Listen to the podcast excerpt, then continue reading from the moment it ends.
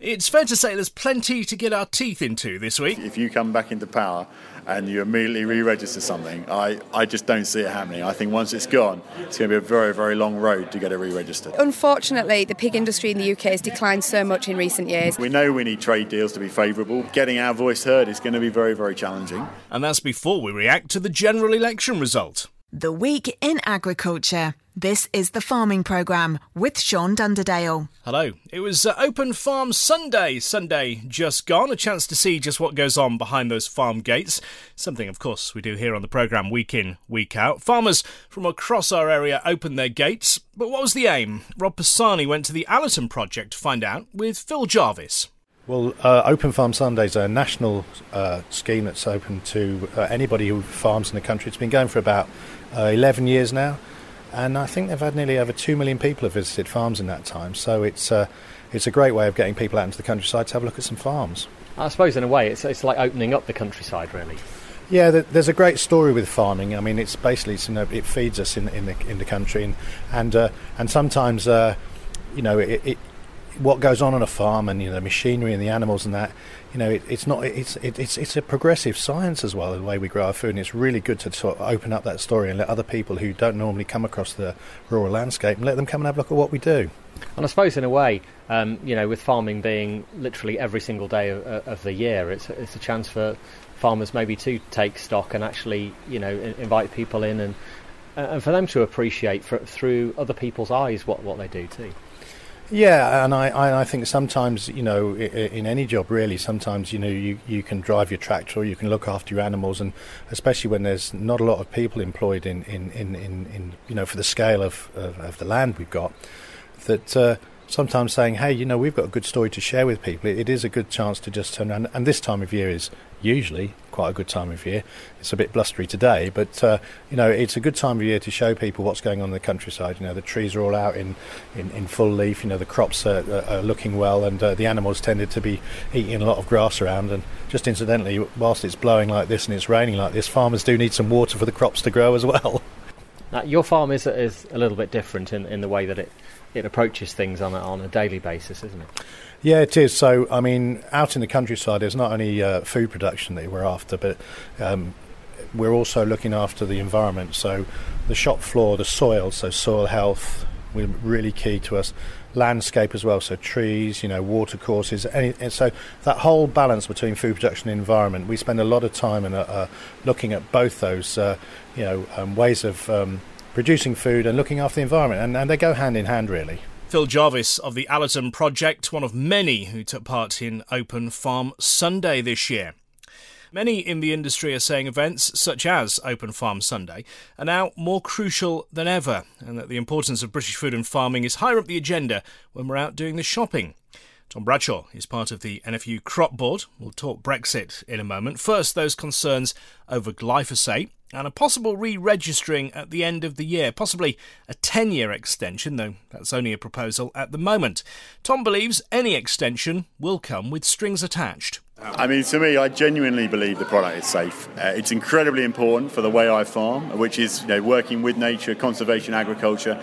So I think it's really, really important. I believe that scents will be seen and it will be re-registered, but I still believe that there is going to have to be a bit of give and take, and it wouldn't surprise me if we did lose the use of pre-harvest glyphosate. But I think we will end up with at least a 10-year re-registration. It should be for a full 15-year period in my book. But I think that to get one of the countries to change their mind, there might have to be a bit of a negotiation process. Do you think the industry's been vocal enough? You know, we've not many months left to go, is there, between now and the end of the year? I do. I think we've done a great job as an industry in really raising our voice, particularly on social media. I think, yeah, we can't... One of the things I said to my crops board is that we don't want to get to the end of the year and say we should have done more. And I genuinely believe now that we've really made our voice heard. We continue to do that, and we've, say, got another important few months ahead of us. So I don't think we really could have looked at farmers to do a lot more. I think that they have been really active, and it's been great to see everyone getting involved. Do you think out on the street, people know what glyphosate is? They understand the importance of it? I don't think they do. And I mean, to be fair, if a doctor walked up to me and said, do you know what this active ingredient is in a medicine? I'd say no. And so I don't expect people to know what glyphosate is. But what I do expect them to say, a farmer's using this product, it's been proven to be safe, I'm happy with that. You know, if a doctor gives me a medicine, I assume it's safe. And that's what I expect, is that the public should support science, to support the way we produce our food. And if they don't, as I say, they've got the option of buying organic food. And that is a very, very valid option. And if the demand for organic food was to rise, then we will produce for that market. Yeah. Now, of course, the Brexit negotiations are about to resume or start properly. Where do you think we stand as an industry, the UK farming industry, with what the next 2 years has in store for us? I think it's not just the next 2 years. For me, we've got a 10-year period coming forward where the future of our industry is really being created over this period. We know we need trade deals to be favourable, but I think getting our voice heard is going to be very, very challenging. And what I think the route to success for me is to getting the support of the British public. And if they walk into a supermarket and they are looking for British product, then that to me is going to mean Brexit will be a success. If we're trying to compete on a world marketplace, world prices, I think that could be very challenging. Again, is that message going across? Do people know what the difference between the red tractor and a made-up British farm name? I don't think the message doesn't get across, no. And I don't know how we do get that message across better, but I think that education is really going to be the key. It starts at school. We've got to get into our schools and make sure that school children are understanding and interested in the way food is produced, that milk doesn't come from a bottle and an egg doesn't come from a carton. These are real-life things. And that, to me, is how we will succeed as an industry, is if we've got the British public really supporting our industry. And I don't mean with money necessarily. What I mean is with their hearts. If they want to buy British product, then I think we will be a success. If they're happy to buy the cheapest, then that could be difficult. And back to glyphosate again, I think some in the industry or some farmers will believe, once we're out of Europe, of course, this is a European rule, so we're okay, we can put it back in. But that's not really going to happen, is it? I think you're going to be an incredibly brave government to come into power, immediately leave Europe and reinstate products which have been lost within Europe, because the message that's going to give to the Green Lobby, and let's not pretend there's no Green Lobby in Whitehall, because there's a massive Green Lobby in Whitehall as well as Brussels, and the message you're going to give to them is if you come back into power and you immediately re-register something, I just don't see it happening. I think once it's gone, it's going to be a very, very long road to get it re-registered. Tom Bradshaw there of the NFU Crop Board. The issue of glyphosate is on the agenda for this week's Cereals event. Our own Sean Sparling is on a discussion panel talking glyphosate. We'll hear from Sean later in the programme. Still with promoting British farming, tied into Open Farm Sunday, and I don't know if you watch Take Me Out, the Paddy McGuinness dating show on Saturday nights on ITV. In the last of the series, last weekend, one of the women, while on a date, revealed she had no idea that bacon came from pigs. I know it's been said by others that some shoppers don't know just where their meat comes from. You know, is chicken made that way, shrink-wrapped? Well, Ladies in Pigs is one organisation trying to change such attitudes. They're touring the country with their van, promoting all things pigs. So far this month, they've been at both the Suffolk Show and Rutland County Show, with more shows to come through the summer. Gemma Woodall is from Ladies in Pigs. Ladies in Pigs has actually been running over 26 years now, and it started with a group of pig farmer wives that decided that they wanted to support their husbands in advertising and supporting the British pig industry to people buying high-quality, high-welfare meat. And as the years have developed, we develop recipe leaflets now, and we cook, like we are today in the mobile kitchen, showing people how to cook pork, different pork cuts, and what to look for when they're buying the pork in the supermarket. And it's diversity as well. I mean, you're talking about cookies later on. Absolutely. We've tried the last couple of years. People walk around the shows, and by the end of the afternoon, 3 o'clock, all they want is really an ice cream or something sweet. So recently, the last couple of years, we did chocolate brownies last year with a little bit of bacon in, and this year we're doing chocolate cookies with bacon in. So it's just a bit of a twist on the salt and the savoury, but it seems to work. I was going to say, how does it go down with people? A lot of people look at you and think, are you a little bit crazy, offering me a cookie with some bacon in? But actually, I think when they taste it, it's one of those love or hate things, a bit like a Marmite, and with the sweetness of the cookie and then the salty of the bacon, perfect pair. And you say it's kind of never been more important to promote British products, has Absolutely. It? And pigs particularly. Yeah, unfortunately, the pig industry in the UK has declined so much in recent years. Lots of farmers going out of business, and it is so crucial that people know where their food is coming from. I think, with recent Horsegate scandals and things like that have gone on, we really need to show the general public just what they need to look for when they're in the supermarket. There's so many labels that are so contradictory, and it becomes very difficult up when people are shopping. So we are out there basically for education purposes. We talk to the children, we ask them to even, you know, we've got a piggy jigsaw at the front of a van, we ask them to look for labels on their food and things like that, which will in turn help the parents as well. So what should we be looking out for? We should be looking for the red tractor logo. So lots of people look for a Union Jack or the word British, and actually in our country it's a bit misleading because we can import pork, and as long as it's sliced or packed in this country it can be labelled as British or with a Union Jack. So the only way is the red tractor sign. Farmers have to go over 160 standards from their farm right the way to the abattoirs and so on, right up until the cooking process, to have the red tractor standard. And so we try and encourage all the general public to be looking for the red tractor, and it isn't just on pork products, but we are here today advertising the pork products. Gemma Woodall of Ladies in Pigs. Keep a look out for them at events nationwide over the next few weeks. We've avoided it so far, but we've got to mention the general election, a result not many saw coming, it's fair to say. The CLA says Friday's result adds further uncertainty to a period of significant upheaval, and says that their top priority is the interests of the tens of thousands of farmers and other rural business owners that are getting on with their jobs today, while the politicians manoeuvre and negotiate. The association says immediate attention will be on the implications of the result for securing a Brexit deal that will work in the long-term interests of agriculture and the wider economy, and they remain confident the right deal can be done. It's a similar message from the NFU as well. Mira Grayman saying that the NFU is committed to start working with the new government, in whatever form that government will be, to ensure that all areas of Whitehall understand and value the importance of British food and farming. The NFU has a good relationship with all parties and, as ever, will work with whoever's in power to promote the interests of British farming. Well, of course, as mentioned by the CLA and the NFU, Friday's result could have serious implications on Brexit talks. And I know it's a concern for our economist, Sean Sparling, as well. Good morning. I hesitate to use that word, good, because I'm not entirely sure it is. I mean, a week ago, we thought this time this week we would know who was in power, we would know the structure of the government going forward, and we sort of would have an idea of how agriculture was going to be perceived within that structure. 7 days on, not only have we had 35 mil of rain, high winds and got nothing done on the land, we end up being in a far worse position than we were 7 days ago. What an absolute calamity, really. It's that Italian fella on Allo Allo said, what a mistake to make it, and calling that election and running the campaign. Ah, dear. Anyway, it's all good fun. If it wasn't so frightening, so worrying and so important, it would be laughable. I think I might stand next time, because I reckon on the basis of what we've just seen, anybody's going to get in.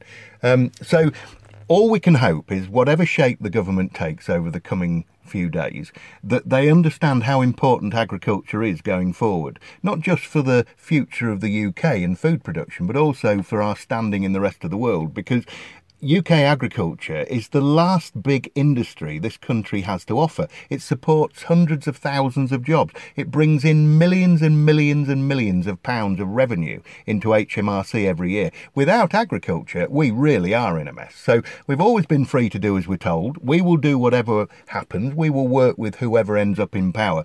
But I just hope that if anybody of influence is listening, they support British agriculture, because with the new rules that are coming in the EU, where they're changing the registration of agrochemicals from a risk-based programme to a hazard-based system, it means that we could very easily lose an awful lot of active ingredients, which means yields could fall, which means prices go up, which means we then have to import food from the rest of the world, which costs more than it costs to produce here, is not of as good a quality as we produce here, and will have chemicals used on it that the EU has banned. It's absolutely bizarre, the situation we find ourselves in. So, fingers crossed, things will sort themselves out. So, let's move on. Big event coming up in Lincolnshire this week. At Cereals, of course. As you drive into the car park, admire the field of sugar beet on your left, because I look after that. It looks good. It'll have BBRO all over it, but it does look a nice piece of beet, I must say. And if you find your way through to the conference centre on Cereals ground at about 11:45 on Wednesday morning, I'm involved in a debate. There's myself and Guy Smith from the NFU against the Pesticide Action Network and an organic farmer, with the motion of the debate being this House believes glyphosate should be banned pre-harvest. So it should be quite a lively, interesting debate. I'm always open-minded. I will listen to all arguments from all sides, and as long as the science is unbiased and the science is independent. You know, we have to accept that. My personal view is glyphosate is absolutely vital for the future of agriculture, not just in the UK, but all over the world. So we will see. It should be very, very lively. And if you're at Cereals, come and see me, come and find me if you want to, have a quick chat. I'll be at the AICC stand, which is next door to NIAB. If you find the soil pit, you'll find me. So let's just talk a bit about agronomy then. As I've touched on, it's been a very difficult week. High winds, we've had 35 mm of rain since Monday.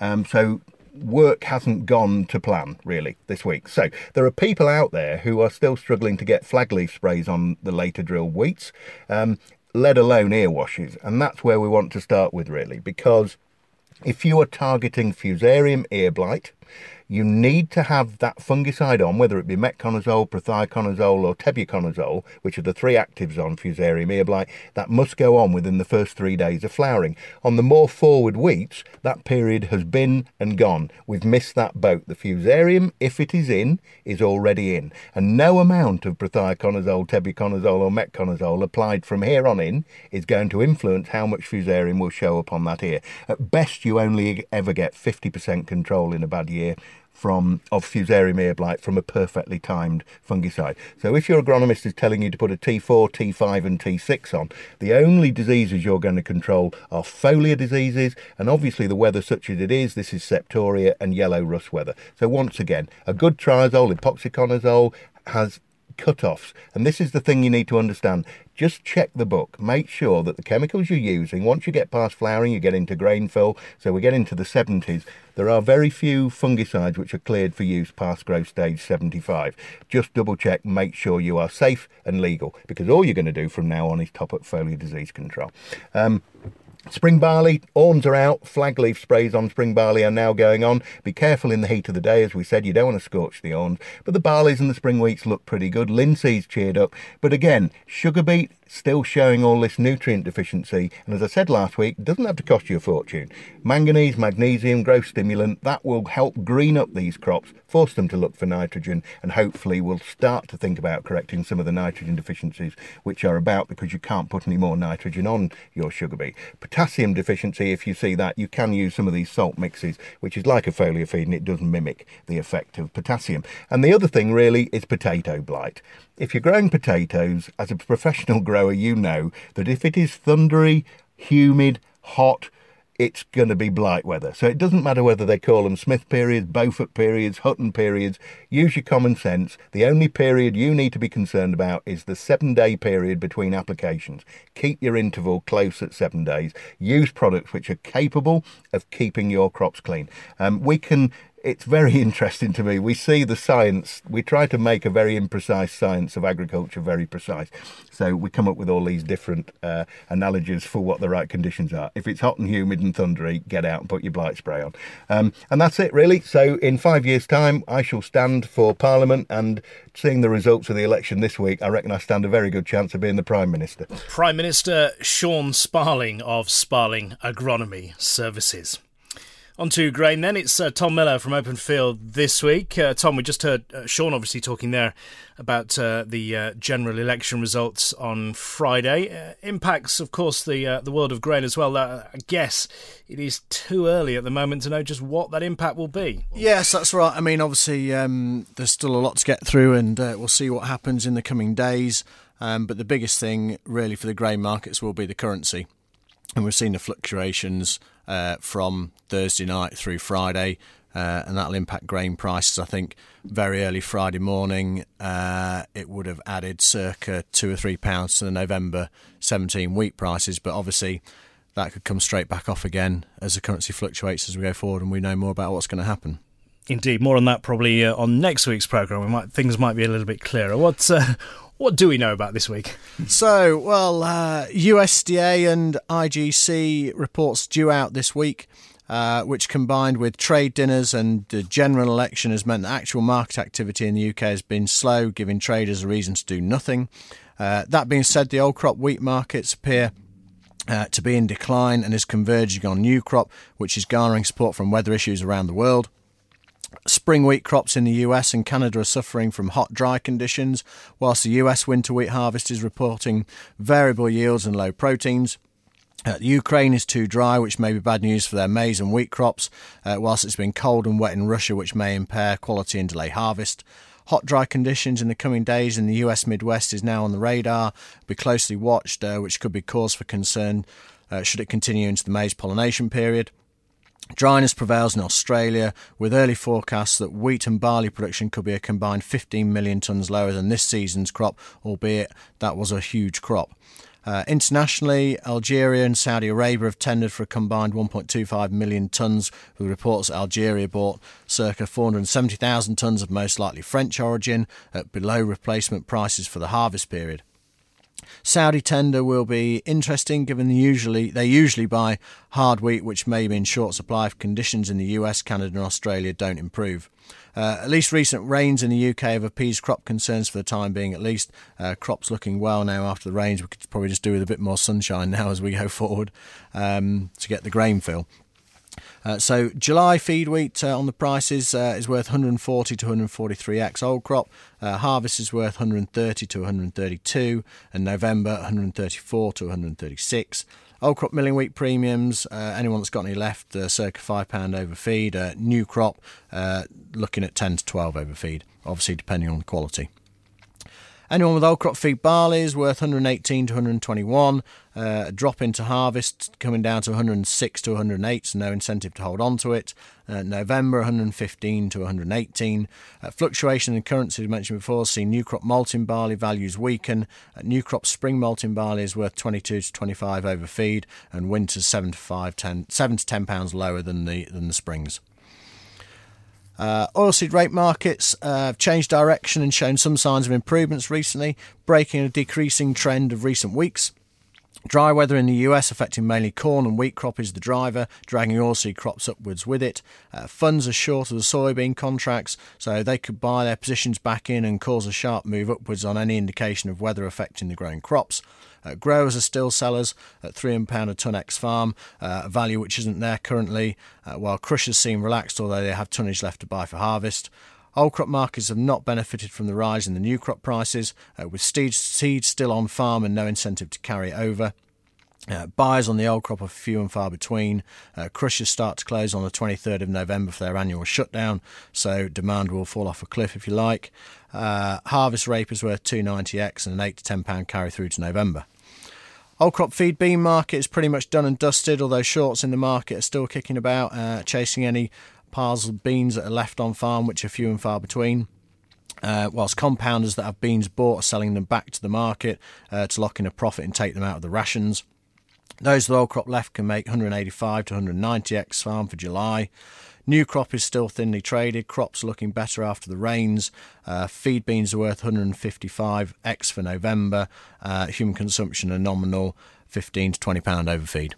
That's brilliant. Thank you, Tom. Thank you. Tom Miller from Open Field. Now, it may be hard to predict the political forecast at the moment, but what's in store for the week ahead weather-wise? The Farming Programme. 5-day forecast. Well, today starts cloudy, possibility of a shower. Late afternoon sunshine, though, especially into the evening in places. 18 Celsius the high today. The wind from the southwest, 20, gusting at 30 miles an hour.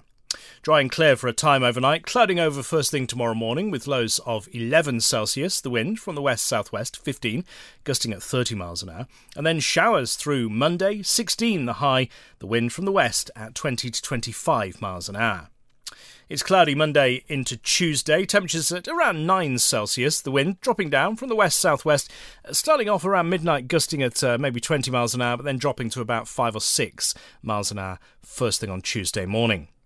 Tuesday itself will see sunny spells, maybe an isolated shower, highs of 19 Celsius, the wind from the southwest 15 miles an hour, and then it stays dry and cloudy overnight, Tuesday into Wednesday, temperatures 10, 11, maybe 12 Celsius, the wind from the west-southwest at 10, occasionally gusting at 20 miles an hour.